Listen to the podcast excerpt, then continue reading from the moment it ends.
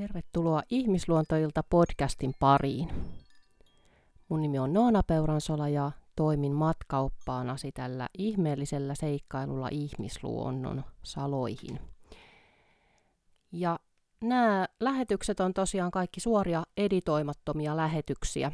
Niin kuin on monessa lähetyksessä sanonutkin, niin ihan niin kuin ihmisyys ja ihmismatkailu täällä on, on aina – epätäydellistä ja täynnä virheitä, niin sen takia haluan myös tuoda sitä näkyväksi kuuluvaksi tässä Ihmisluontoilta podcastissa. Eli jotenkin se, että, että me ei liikaa silotelta sitä ihmisyyttämme, vaan annettaisiin kaiken rosoisuuden ja epätäydellisyyden ja virheiden, epäonnistumisten, toimia polttoaineena sille meidän omalle ihmisyydelle, meidän omalle sydämen tielle. Ja tänään meillä on ju- luvassa 25. jakso Ihmisluontoilta podcastia ja tänään mä puhun sellaisesta tabuluonteisestakin aiheesta ja tämä liittyy siihen MOTn loppuun pelatut ravihevoset aiheeseen, mikä on herättänyt hyvin paljon monenlaista monenlaisia tunteita ja kuohuntaa ja mielipiteitä ja tästä aiheesta myös voitkin löytää mun Hevonen oppaana ihmisyyteen Facebook-sivulta tekstin, joka syntyi myöskin tämän, tämän aiheen inspiroimana. Ja niin kuin olen aiemmin sanonut myöskin, niin mun yksi jotenkin tärkeä, koen tärkeänä tehtävänä sen, että tartun erilaisiin vaikeisiinkin aiheisiin, mistä ei mielellään haluttaisi puhua, mitä me haluttaisiin ihmisen, ihmisinä vältellä, mitkä on meille hankalia, mihin liittyy tosi paljon ehkä vaikeita tunteita ja halua lakasta sinne maton alle niitä. Et siihen ehkä nivoutuu hyvin paljon häpeää ja monenlaisia erilaisia ihmistunteita, miksi me se tuntuu meille tosi epämukavalta puhua joistain asioista. Ja mielelläänhän me ihmiset haetaan sitä mukavuutta myöskin. Se on, se on tietyllä tavalla meihin koodattu ja se on hyvin inhimillistä. Mutta mä ajattelen myös, että jos me ei koskaan tartuta niihin vaikeisiin aiheisiin ja käydä niitä vaikeita keskusteluja, niin myöskään mikään tässä maailmassa ei koskaan muutu. Ja ää, sen takia mä ajattelen myös, että joskus me kaivataan vähän semmoista herättelyä ja tämä esimerkiksi tämä otsikko loppuun pelatut ravihevoset jo sinällään on herättänyt hyvin paljon, äh, paljon erilaisia ajatuksia, mielipiteitä, tunteita, että se on ollut niin provosoiva. Mutta mä oon sitä mieltä, että me tarvitaan välillä sitä provosointia myöskin, jotta me aletaan ajattelemaan asioita vähän eri näkökulmista, jotta me oikeasti pysähdytään vähän kuulostelemaan sitä meidän omaa toimintaa ja omia uskomuksia, meidän mekanismeja, meidän historiaa. Sitä tullaan niin kuin tietoisiksi myös niistä traumoista, mitkä ehkä, mistä käsin me lähdetään reagoimaan helposti.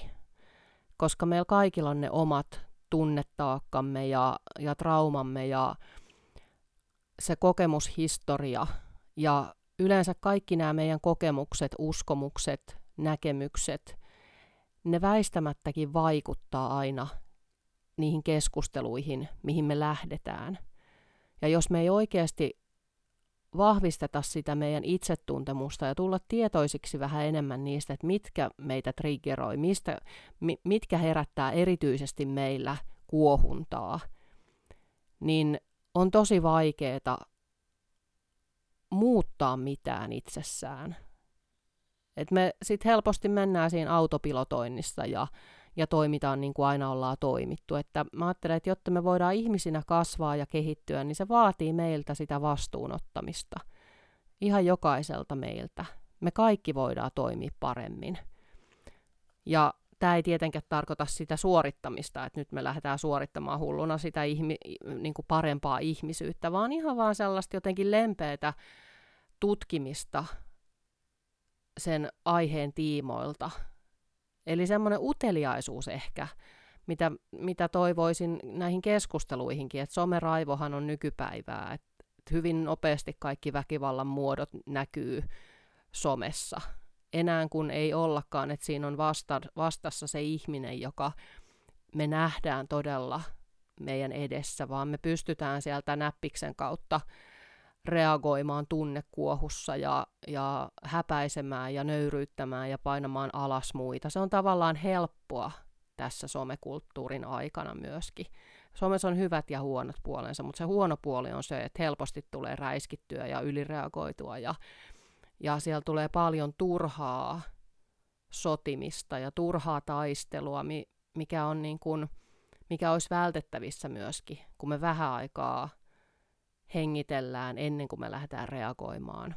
Et tunteet on tosi tärkeä asia ja entistä enemmän tässä ajassa mä ajattelen, että me opetellaan kohtaamaan meidän tunteita, mutta myös se vastuunotto, että me ei enää, me ollaan opittu hyvin tehokkaasti myöskin ulkoistamaan se meidän paha olo ja kipu.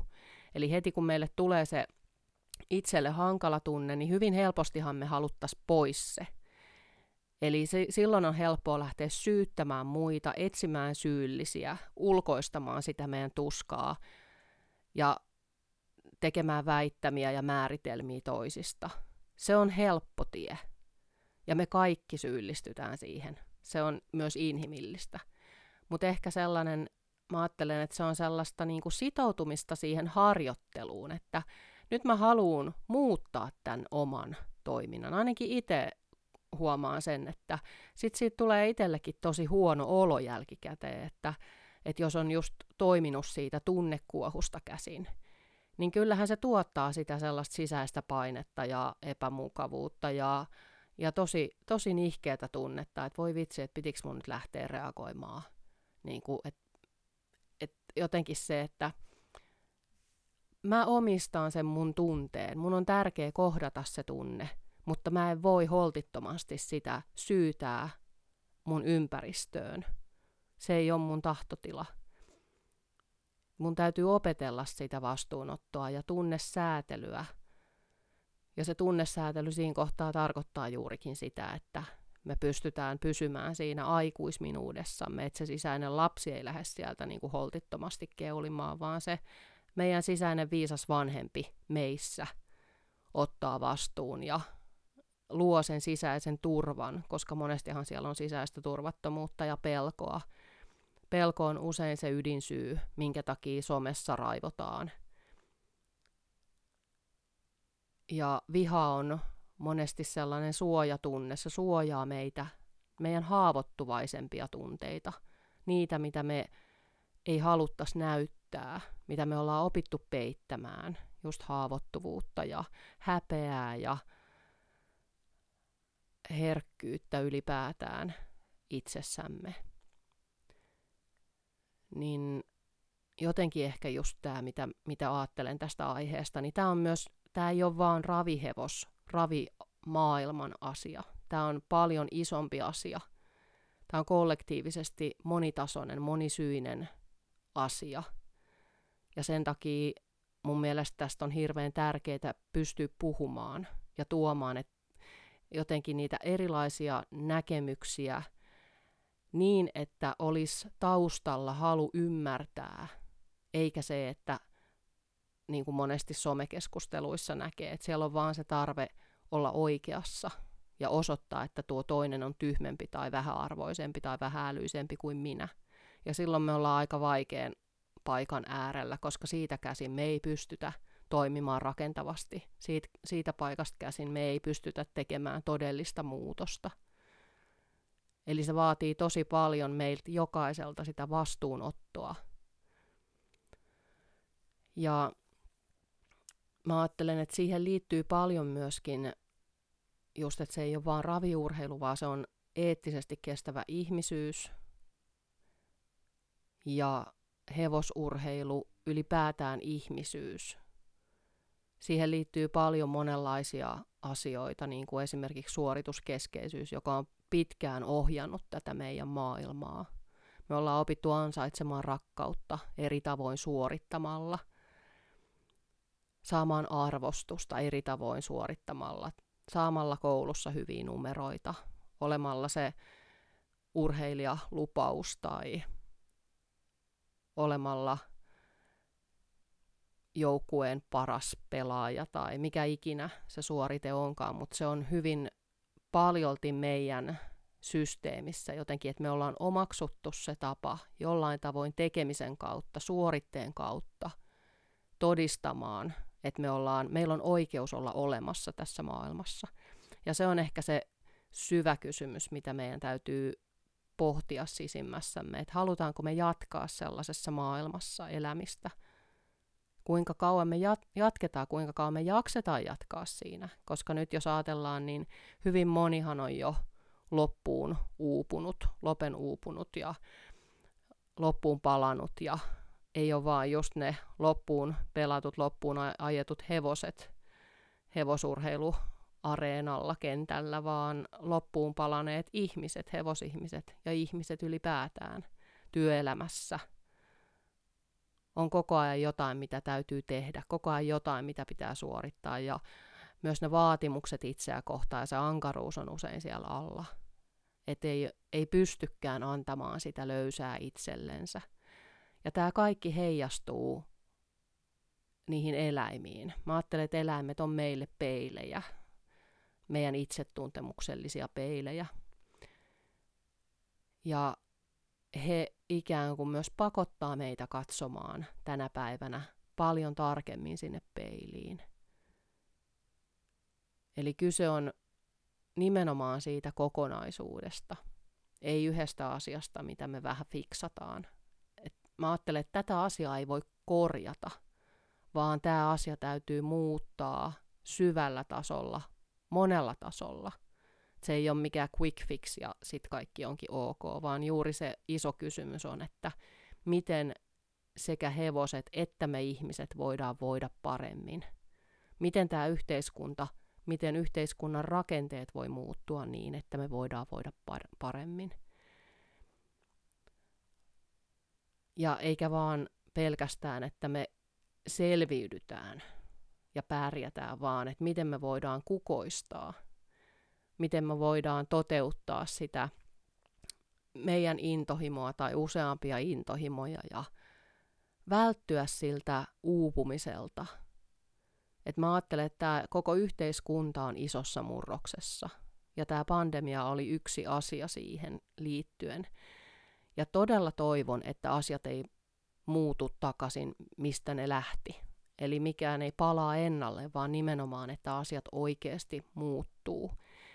Turvallisuushakusina eläiminä me ihmisethän monesti halutaan, että asiat palaa entiselleen. Mutta useinhan sitten on kyse taantumisesta.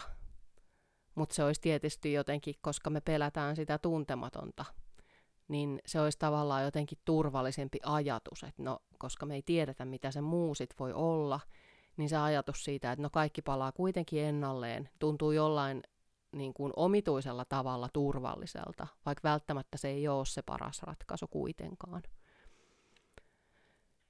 Eli kyse on ehkä enemmänkin, mä ajattelen, että me pystytään laskeutumaan sieltä suorittamisesta sallimiseen, olemiseen, siihen, että meidän ihmisyydellä ja samoin hevosilla on arvo ihan jo sinällään, että me ollaan olemassa tässä maailmassa.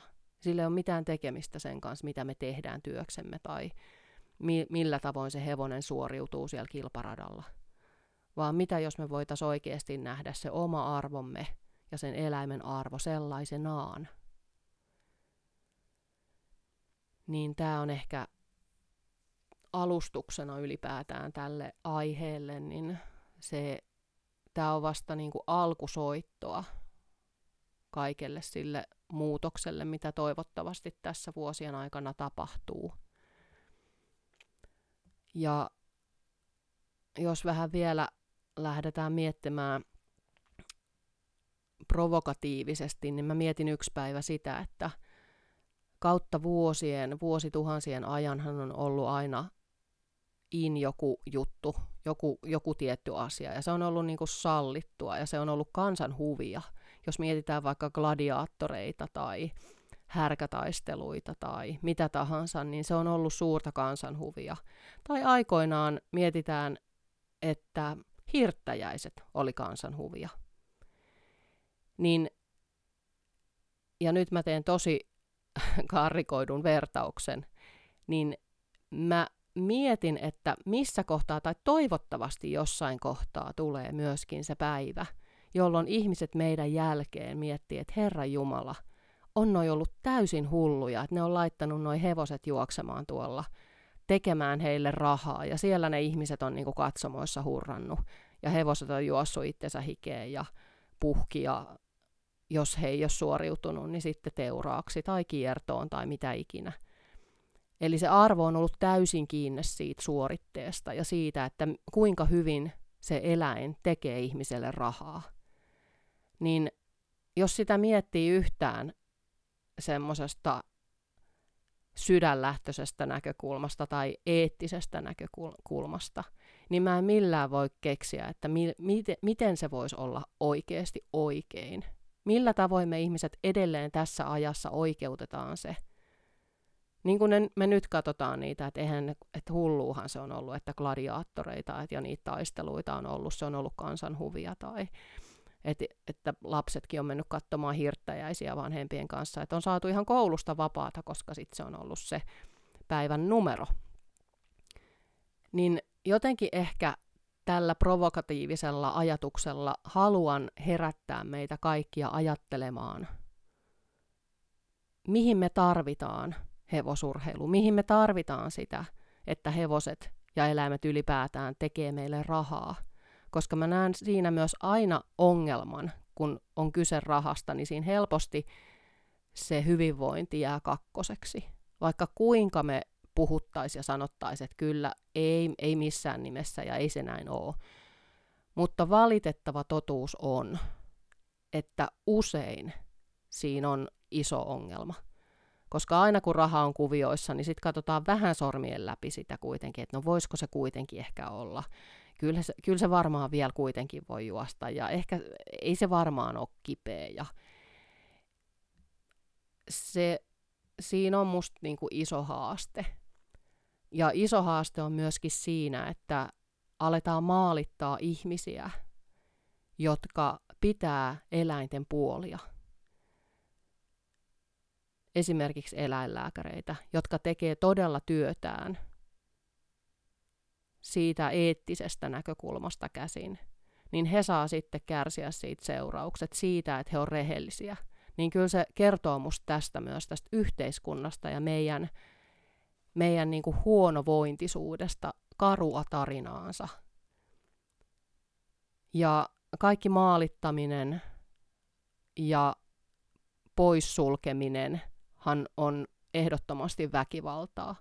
Mä puhun seuraavassa jaksossa enemmän siitä, millä tavoin väkivalta on mun näkemyksen mukaan normalisoitunut osaksi tätä yhteiskuntaa ja hevoskulttuuria.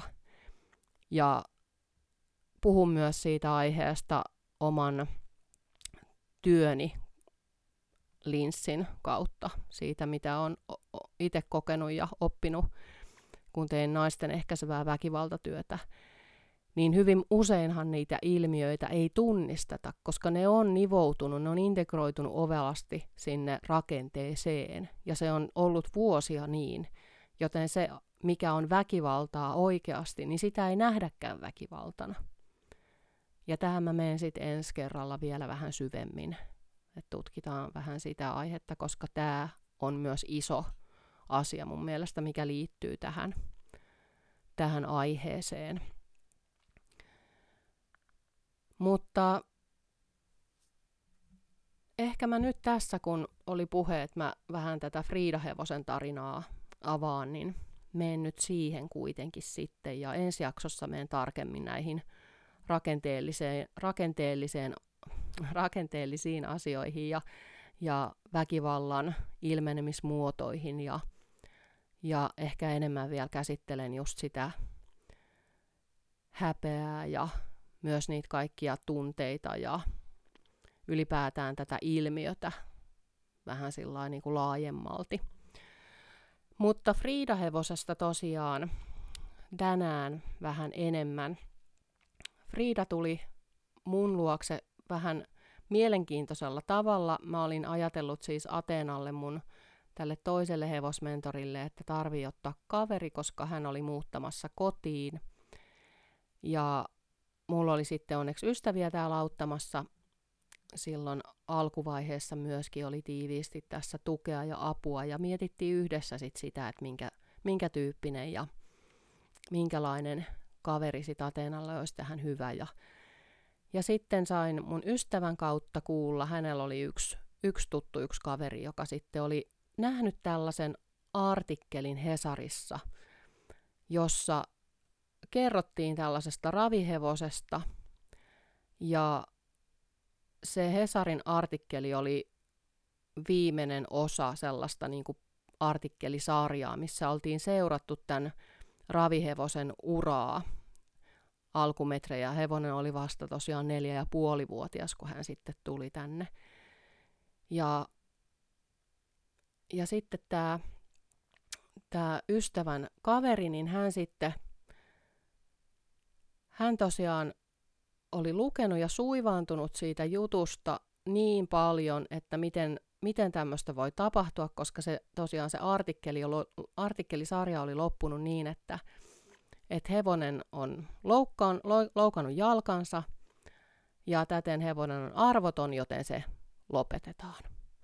Eli hyvin karulla tavalla siinä niin kuin kiteytyi se, miten se hevosen arvo nähdään. Jos et tuota rahaa, jos menet rikki, sulle ei ole arvoa ja sulle ei ole mahdollisuutta elää. Ja se on kyllä aika hurjaa. Ja tämä on ehkä yksi asia, mitä mä toivon, että me todella tässä ajassa jokainen pysähytään miettimään, että oikeasti onko meillä ihmisillä oikeutta määrittää jonkun elämän arvo sen, po- sen suoritteiden pohjalta tai oman elämämme. Ja niinpä hän sitten otti yhteyttä tähän. Tämä hevonen oli sitten palautunut, se oli tällainen kymmenen omistajan kimppa hevonen ja yhtenä omistajana oli, oli sitten Helsingin Sanomat tässä. Ja hän otti yhteyttä sitten kasvattajaan, jolle tämä hevonen oli sitten palautettu. Ja, ja tota, jutteli hetken aikaa ja sopi sitten, että me mennään sitten yhdessä katsomaan häntä ja että hän tulisi sitten tänne meille nimenomaan enemmän olemaan ja että hänet, hänet nähdään sellaisena hevosena kuin hän on ja hän voi tehdä enemmän sellaista työtä, mitä, mikä on ei inhimillistä, vaan eläimelle arvokasta, jotenkin niin kuin hänelle ar- hänen arvoonsa sopivaa. Ja juurikin se, että hänen ei tarvitse tehdä mitään voidakseen elää täällä. Eli hänen ei tarvitse toteuttaa mitään tai tehdä mitään niin kuin sen niin ikään kuin ansaita heiniänsä, vaan, vaan se on suuri kunnia meille, jos hän muuttaa meidän luokse. Että me voidaan oppia yhdessä toisiltamme. Ja onneksi tämä kasvattaja oli ihana hän oli tosi onnellinen siitä, että tämä hevonen saa uuden, uuden alun ja uuden elämän. Ja tosiaan hän oli vasta neljä puoli vuotias tämä hevonen. Ja jotenkin on hurjaa ajatella, että niin nuorena joku on jo niin loppuun ajettu. Koska kun me mentiin katsomaan sitä hevosta, niin mä jotenkin siis, mä muistan aina sen hetken, kun mä ajattelin, että tällä hevosella ei ole koskaan ollut lapsuutta eikä koskaan ollut jotenkin mahdollisuutta tulla nähdyksi.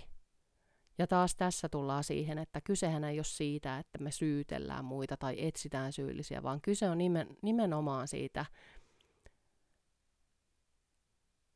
rakenteesta, miten, miten me nähdään jotenkin se hevonen ja miten, miten me ollaan opittu siihen, mikä on ok ja niinpä me sitten Frida siitä saatiin matkaan mukaan. Ja, tai sovittiin siis, että Frida sitten tulee meille ja, ja he toisen sitten, toisen sitten vähän myöhemmin myöhemmin sitten kuletti, sovittiin niin päin, että tuovat tänne ja, ja saman tien Atene ja Frida, kun sit päästettiin tonne syömään ja näin, niin oli ihan kuin he olisi aina tunteneet toisensa. Ei ollut yhtään mitään, he alkoi syömään vaan rauhassa siinä ja, ja tuli jotenkin vahva tunne, että tämä meni oikein, tämä asia. Että se olisi ollut maailman suurin vääryys, että se hevonen olisi mennyt teuraaksi, koska me kaikki jotenkin tunnettiin se, että hänellä on hirveän paljon opetettavaa meille ihmisille ihmisyydestä ja eettisyydestä ja hevosen sielun elämästä ja sydämen viisaudesta, tunteista, siitä millä tavoin hevonen peilaa meille ihmisille hyvin suoraan meidän tunne, maisemaa, meidän kaikkea sitä, mitä me yritetään piilottaa tai meidän traumahistoriaa, meidän kokemushistoriaa, meidän koko uskomusten kirjoa, kaikkea sitä, mitä me ollaan koettu, niin mä näen, että hevonen ikään kuin skannaa meitä koko ajan, vaikka me ei välttämättä ihmisinä sitä huomaiskaan. Koska se heidän herkkyys on jotain ihan käsittämättömän huikeaa. Ja sen mä ajattelen, että se on yksi suurimmista lahjoista, mitä hevonen on tullut antamaan tänne meille ihmisille. Että me opitaan itse näkemään se meidän oma herkkyys vahvuutena. Uskalletaan antaa tilaa meidän haavoittuvuudelle, joka on pitkään määritelty heikkoudeksi. Sen takiahan me niin paljon pyritään peittämään meidän häpeää ja pyritään peittämään meidän pelkoa. Ja pyritään myöskin tuottamaan häpeää toisille. Just viittasin näihin somekeskusteluihin, niin siellä on usein juuri se ydinsyy, on se pelko. Pelko siitä, ettei kuulu joukkoon, pelko, pelko siitä, että tulee syrjityksi tai ei uskalleta myöskään kertoa sitä omaa näkemystä, puhua omaa totuutta, koska siellä on juuri niitä pelkoja, että mitä sitten tapahtuu, jos mä avaan suuni. Joten tässä ajassa on sen takia myös hyvin paljon vaikenemista, mikä on tosi, tosi haitallista, koska myös vaikeneminen on yksi tapa osoittaa mie- mielipide. Ja tiedän, että se, sehän ei ole helppoa. On tosi, tosi epämukavaa puhua vaikeista asioista. Se ei ole koskaan kivaa. Mutta niin kuin sanoin aiemmin, niin jotenkin mä ajattelen, että kuitenkaan mikään asia ei muutu. Että jos me halutaan seistä oikeasti hevosten puolella ja itsemme sen oman hyvinvoinnin puolella, niin meidän on pakko jotenkin rohjeta tuoda niitä meidän omia näkemyksiä esiin tavalla tai toisella –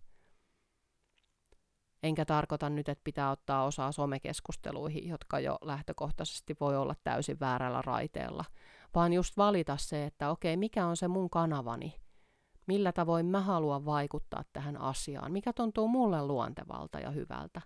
Mä esimerkiksi itse on tosi paljon rajannut somen käyttöä. Mä käytän sitä hyvin niin kuin tietoisesti.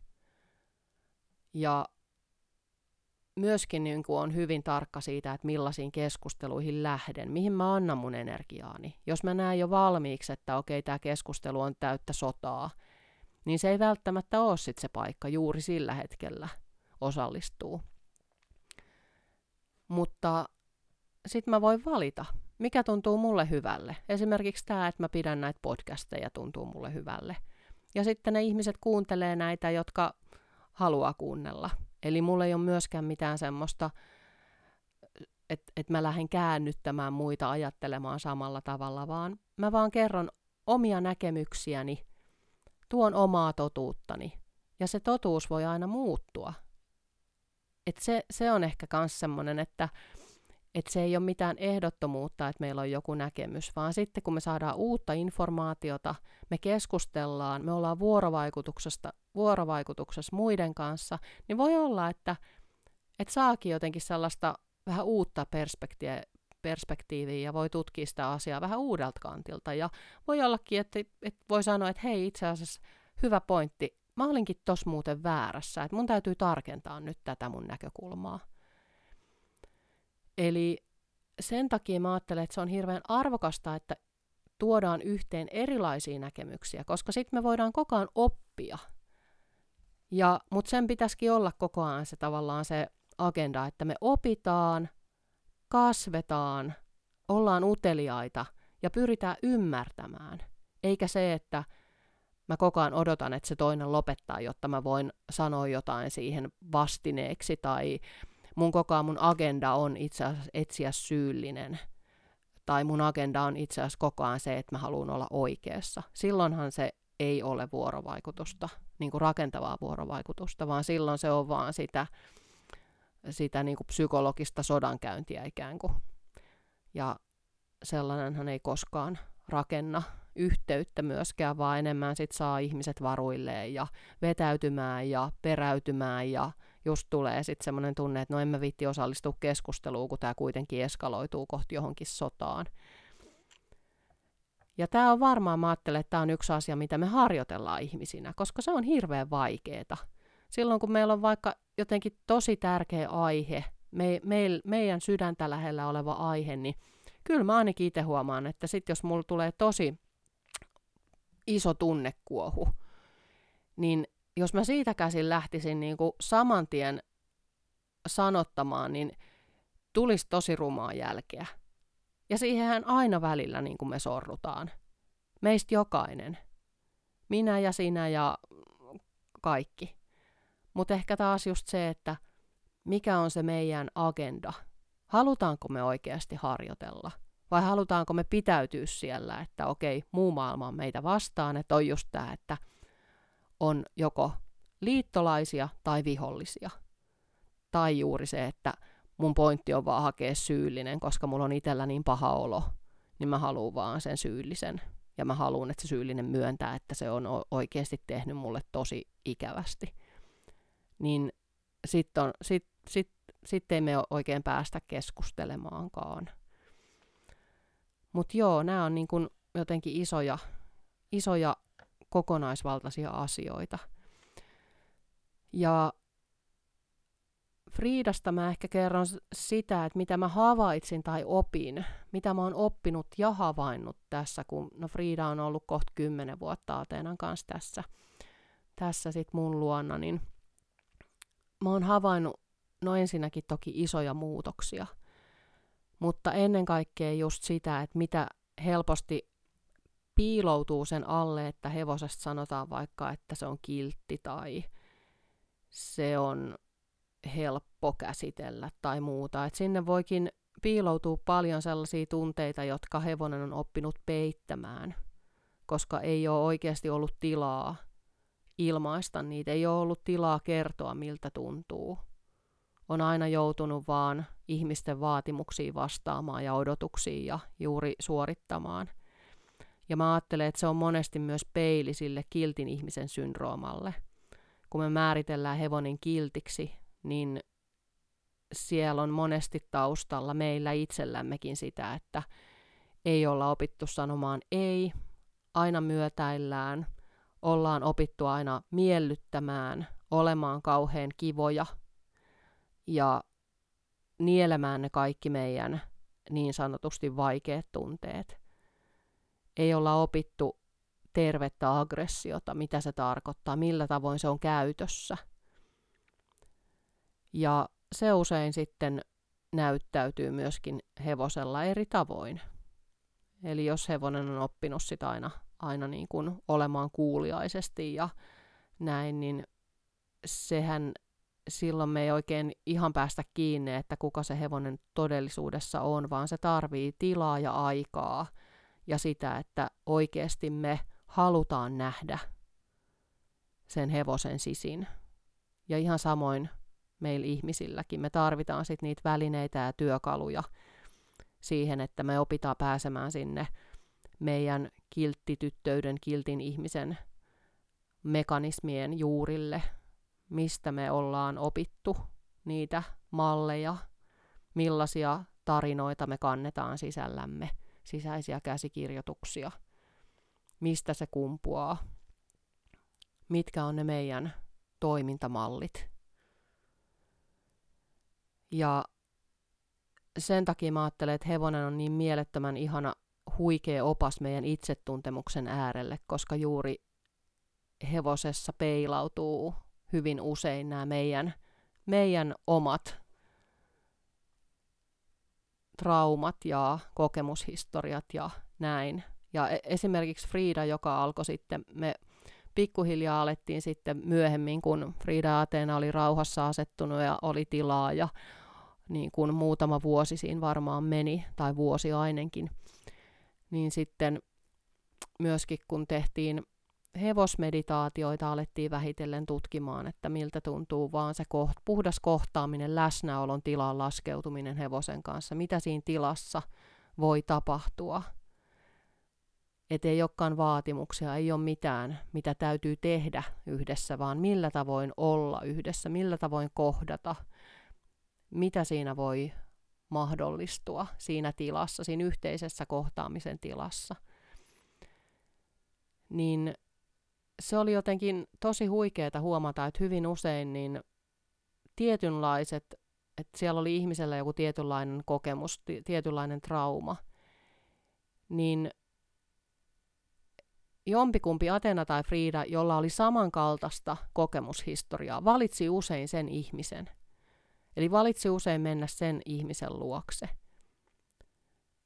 Ja sitten mä aloin sitä vähän havainnoimaan myöskin vuosien saatossa, että onko siinä just joku kaava, että onko se useinkin niin, että sitten kun käydään vaikka loppukeskustelu ja ihminen sitten kertoo, että mi- millaisia asioita siinä nousi, millaisia tunteita, millaisia muistoja ehkä ja mikä on se oma kokemushistoria, niin hyvin usein siellä olikin sitä samankaltaisuutta. Ja se olikin ihan kiinnostava havainto. Eli jollain tavoin myöskin siis mä tulin siihen tulokseen, että hevonen todellakin aistii ihmisestä sen kaiken. Ja monella tasolla. Niin kuin moni sanoi, että, että esimerkiksi te, että he on käynyt vaikka terapiassa, niin ei he ole päässyt tunnetasolla kiinni johonkin. Että siellä voi olla joku ihmisten välillä sit kuitenkin pieni var- varauksellisuus, riippuen vaikka sen asiakkaan kokemushistoriasta, että ei ihan pystykään luottamaan tai ei, ei ihan pysty rentoutumaan, vaikka haluaisi.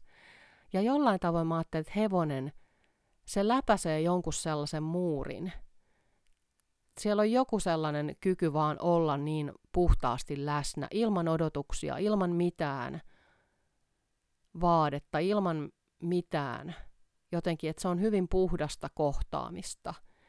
Ja siinä usein ihminen kokee olemansa hyvin turvassa, vaikka saattaisi ollakin hevospelkoja tai vaikka saattaisi nousta monenlaista. Ja esimerkiksi meilläkin oli täällä niin, että ei tarvi mennä kohtaamaan hevosta sillä tavalla, että on siinä ihan, että jos jännittää, niin siinä voi olla vaikka se aita välissä. Mutta hyvin moni kuvasi sitä, että koki suunnatonta turvaa. Ja se oli uudenlainen tunne, koska ei ollut välttämättä ehkä koskaan kokenut sisäistä turvaa, että sai kiinni siitä jostain sisäisen turvan tunteesta. Ja tässä on mun mielestä huikea se transformatiivinen voima siinä, miten hevonen kohtaa meidät. Ja se on ehkä enemmänkin se, mitä mä toivon, että me ihmisinä alettaisiin arvostaa, että me oikeasti alettaisiin ymmärtää sitä hevosen kapasiteettia paljon laajemmin – että miten huikeita lahjoja hevosilla on antaa meille, jos me pystytään tulemaan pois sieltä suorituskeskeisyydestä ja katsomaankin ihan uudenlaisesta näkökulmasta sitä, että mitä hevonen voi meille antaa ja mitä me voidaan antaa hevoselle. Ja erityisesti mä muistan yhden kohtaamisen Friidan kanssa, koska silloin kun hän tuli tänne, niin hän oli tosi täynnä epäluottamusta ihmiseen, vihaa, jotenkin tuntui, että siellä on vaan niin paljon kerroksissa sitä tunnetta ja kokemusta siitä, että ei ole kuitenkaan tullut kuulluksi ja nähdyksi. Että kaikki oli pakkautunut sinne systeemiin. Niin mä muistan, kun mä kävelin kerran, että mä, mehän annettiin hirveästi tilaa ensin Friidalle vaan olla. Ja jotenkin vaan se viesti oli koko ajan, että, että sun ei tarvi mitään, sä oot kotona – sä oot turvassa, koska myös tunsi siitä hevosesta, että se sisäinen turvallisuuden tunne oli todella järkkynyt isosti. Et koko ajan oli tavallaan se, että no joudunko mä taas lähtemään ja kuka mut seuraavaksi ostaa tai mihin mä siirryn seuraavaksi. Eli koko ajan se epävarmuus siitä, että mitä nyt tapahtuu, mitä mun elämässä tapahtuu seuraavaksi. Koska se oli ollut vaan se, mihin se hevonen oli tottunut. Ja niinpä mä keskityin ainoastaan vaan viestimään koko ajan sille hevoselle, että nyt sä oot kotona, sä oot turvassa. Ja sun ei tarvitse tehdä mitään. Me eletään täällä yhdessä arkea ja siinä opitaan toisiltamme. Ja se on ainoa asia. Ei ole mitään muuta. Ei tarvi olla ihmisten kanssa. Sun ei tarvi kohdata koskaan yhtään ihmistä, jos sä et oikeasti valitse sitä.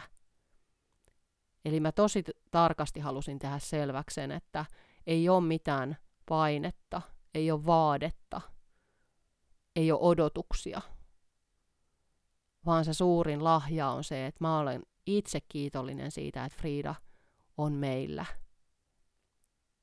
Ja me saadaan yhdessä elää tätä elämää. Ja aika pitkään Friidalla meni, että hän oli tosi usein vetäyty sinne, että jos, jos tähän tuli ihmisiä, niin hän halusi olla rauhassa ja hän ei tullut lainkaan niin kuin tervehtimään eikä mitään, että hän oli aika lailla omissa oloissaan.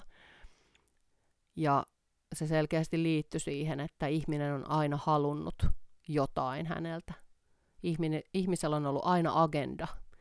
Eli sillä hevosella ei ollut kokemusta siitä, että ihmisen kanssa voi vaan olla, ihmisen kanssa voi vaan kohdata, ilman että siinä on mitään odotusta tai agendaa. Ja niinpä mä tosiaan eniten keskityin siihen, että, että hän, hänellä olisi mahdollisimman turvallinen olo, turvalliset puitteet, aikaa ja tilaa. Ei, ei mitään kiirettä mihinkään tai painetta. Ja muistan tosiaan, kun kävelin tota pihatolla olevaa suoraa heinäladolle päin ja usein olin tehnyt myöskin ihan niin, että en edes kiinnittänyt Friidaan mitään huomiota, koska alussa pienikin huomio aiheutti hänessä jo semmoisen reaktion, että hän saattoi jo nousta kahdelle jalalle ja, tai lähteä laukkaamaan toiseen suuntaan. Tai että siellä oli niin paljon jotenkin sellaista sitä patoutunutta tunnetta ja epäluottamusta, että mä totesin, että okei, että nyt on vaan parempi, että mä en, mä en niin huomioi millään tavoin. Että se on oikeastaan niin kuin se paras, paras lahja tälle hevoselle tässä kohtaa, mitä mä voin antaa.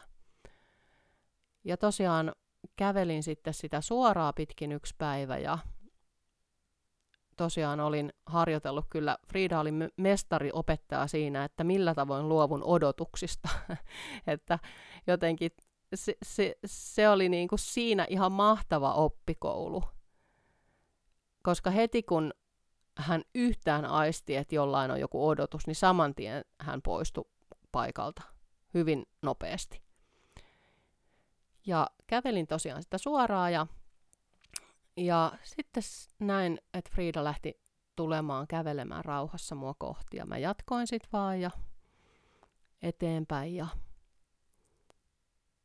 Frida kulki vähän mua kohti ja vielä vähän. Ja sitten hän tuli ihan siihen lähelle ja jotenkin katsoi tosi syvälle silmiin. Ja mulla tuli semmoinen tunne, että hän ensimmäistä kertaa jotenkin uskalsi näyttää itsensä. Että hän halusi jotenkin kertoa, että hän on nyt va- valmis ja hän haluaa, että minä näen hänet. Ja siinä me hetken aikaa katsottiin toisiamme ja sitten Frida huokasi ja laittoi pään mun olkapäälle.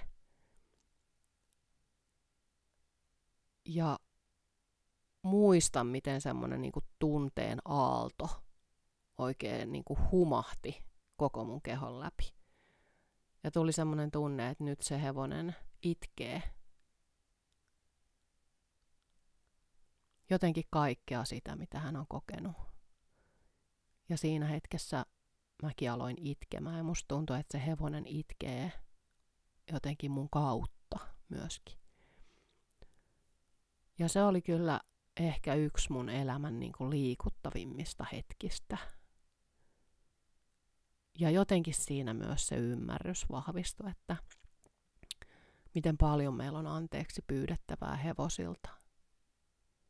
Että miten ylimielistä meiltä ihmisiltä on ajatella, että me ymmärretään paremmin tai tiedetään paremmin, kun hevosilla on niin valtavasti sellaista syvää viisautta.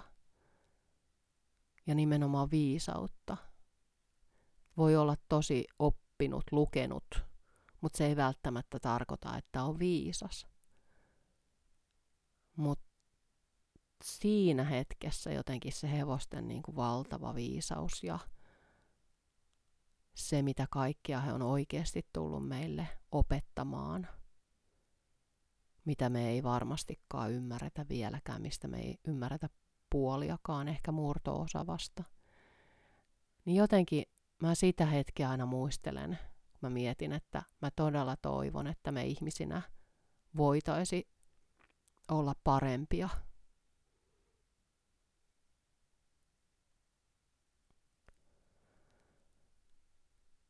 Ja mietin myös yksi päivä, kun tätä teemaa tässä ylipäätään on vähän pohdiskellut, niin jotenkin semmoinen ajatus siitä, että kun puhutaan myöskin joutohevosista, niin se on musta kans tosi, tosi vaikea termi. Ja siihen liittyy ehkä se miksi se on mun mielestä vaikea, on, että joutohevonen sanana jotenkin, että se viittaa siihen, että hevonen, joka ei suorita, on jollain tavoin joutava, arvoton, ei riittävän hyvä. Ja se taas jälleen kerran musta toimii peilinä meidän yhteiskunnalle, meidän ihmisyydelle. Et mitä jos me puhuttaisiin joutoihmisestä – niin sehän tarkoittaa sitä, että se on ihminen, joka ei ole riittävän hyvä, riittävän arvokas, riittävän tuottelias. Hänelle ei ole riittävästi suoritteita ehkä. Hän ei ole riittävän hyvä. Eli se, se musta kuvastaa hyvin tätä meidän ajan jotenkin laatua ja sitä, että millä tavoin meidän yhteiskunta on kieroutunut siihen tuotteliaisuuteen, tai se on jotenkin, että se tuotteliaisuus, suoritteiden tekeminen, suorittaminen, jatkuva pärjääminen, niin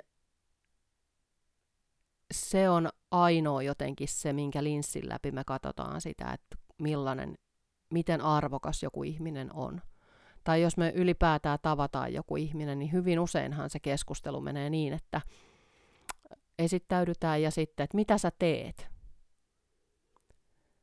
Ja sekin musta kuvastaa jotenkin tätä meidän suorituskeskeistä yhteiskuntaa. Eli taas se tekeminen on se, mikä määrittää, millainen ihminen on.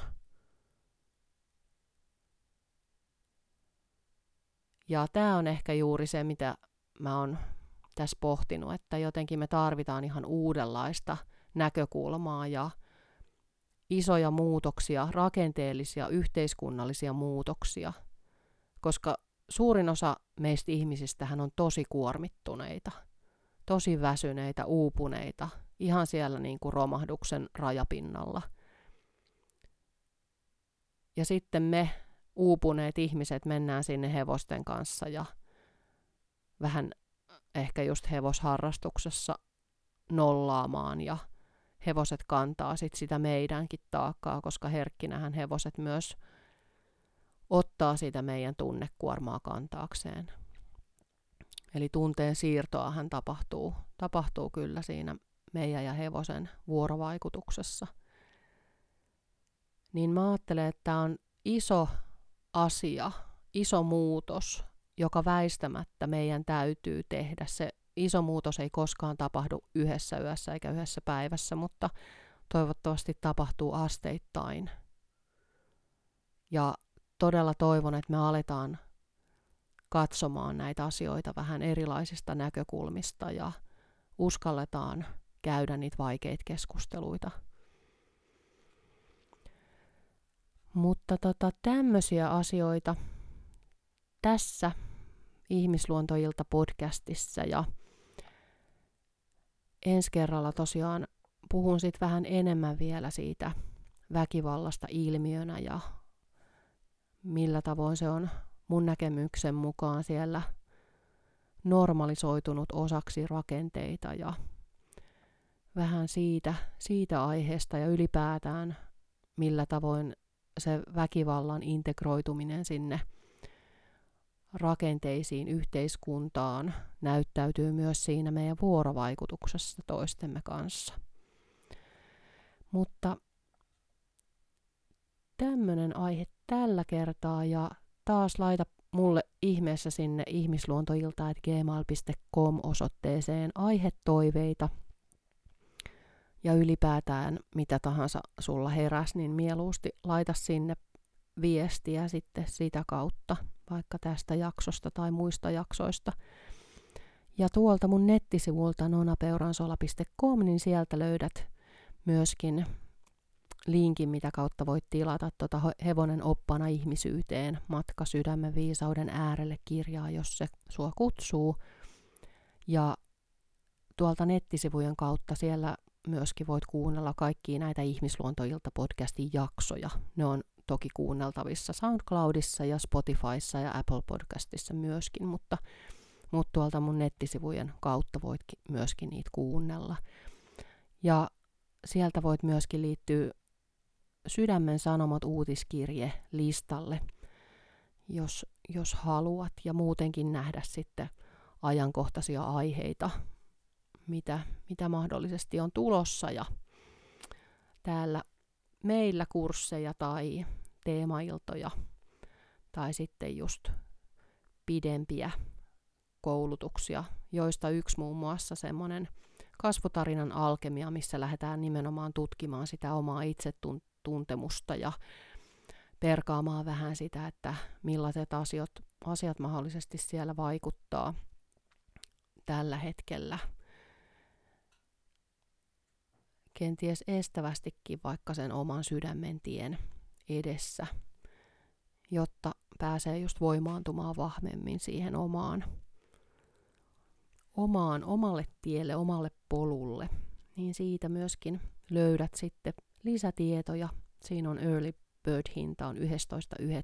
asti ja kyseessä on sellainen pienryhmä, joten siihen on rajattu osallistujamäärä. Et se on hyvin semmoista intiimiä työskentelyä ja syvällistä työskentelyä, niin sen takia on erityisen tärkeää, että on turvallinen, luottamuksellinen ilmapiiri siinä sitten.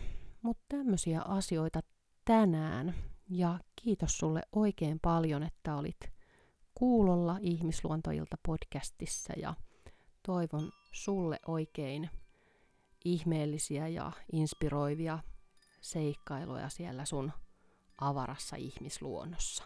Kiitos.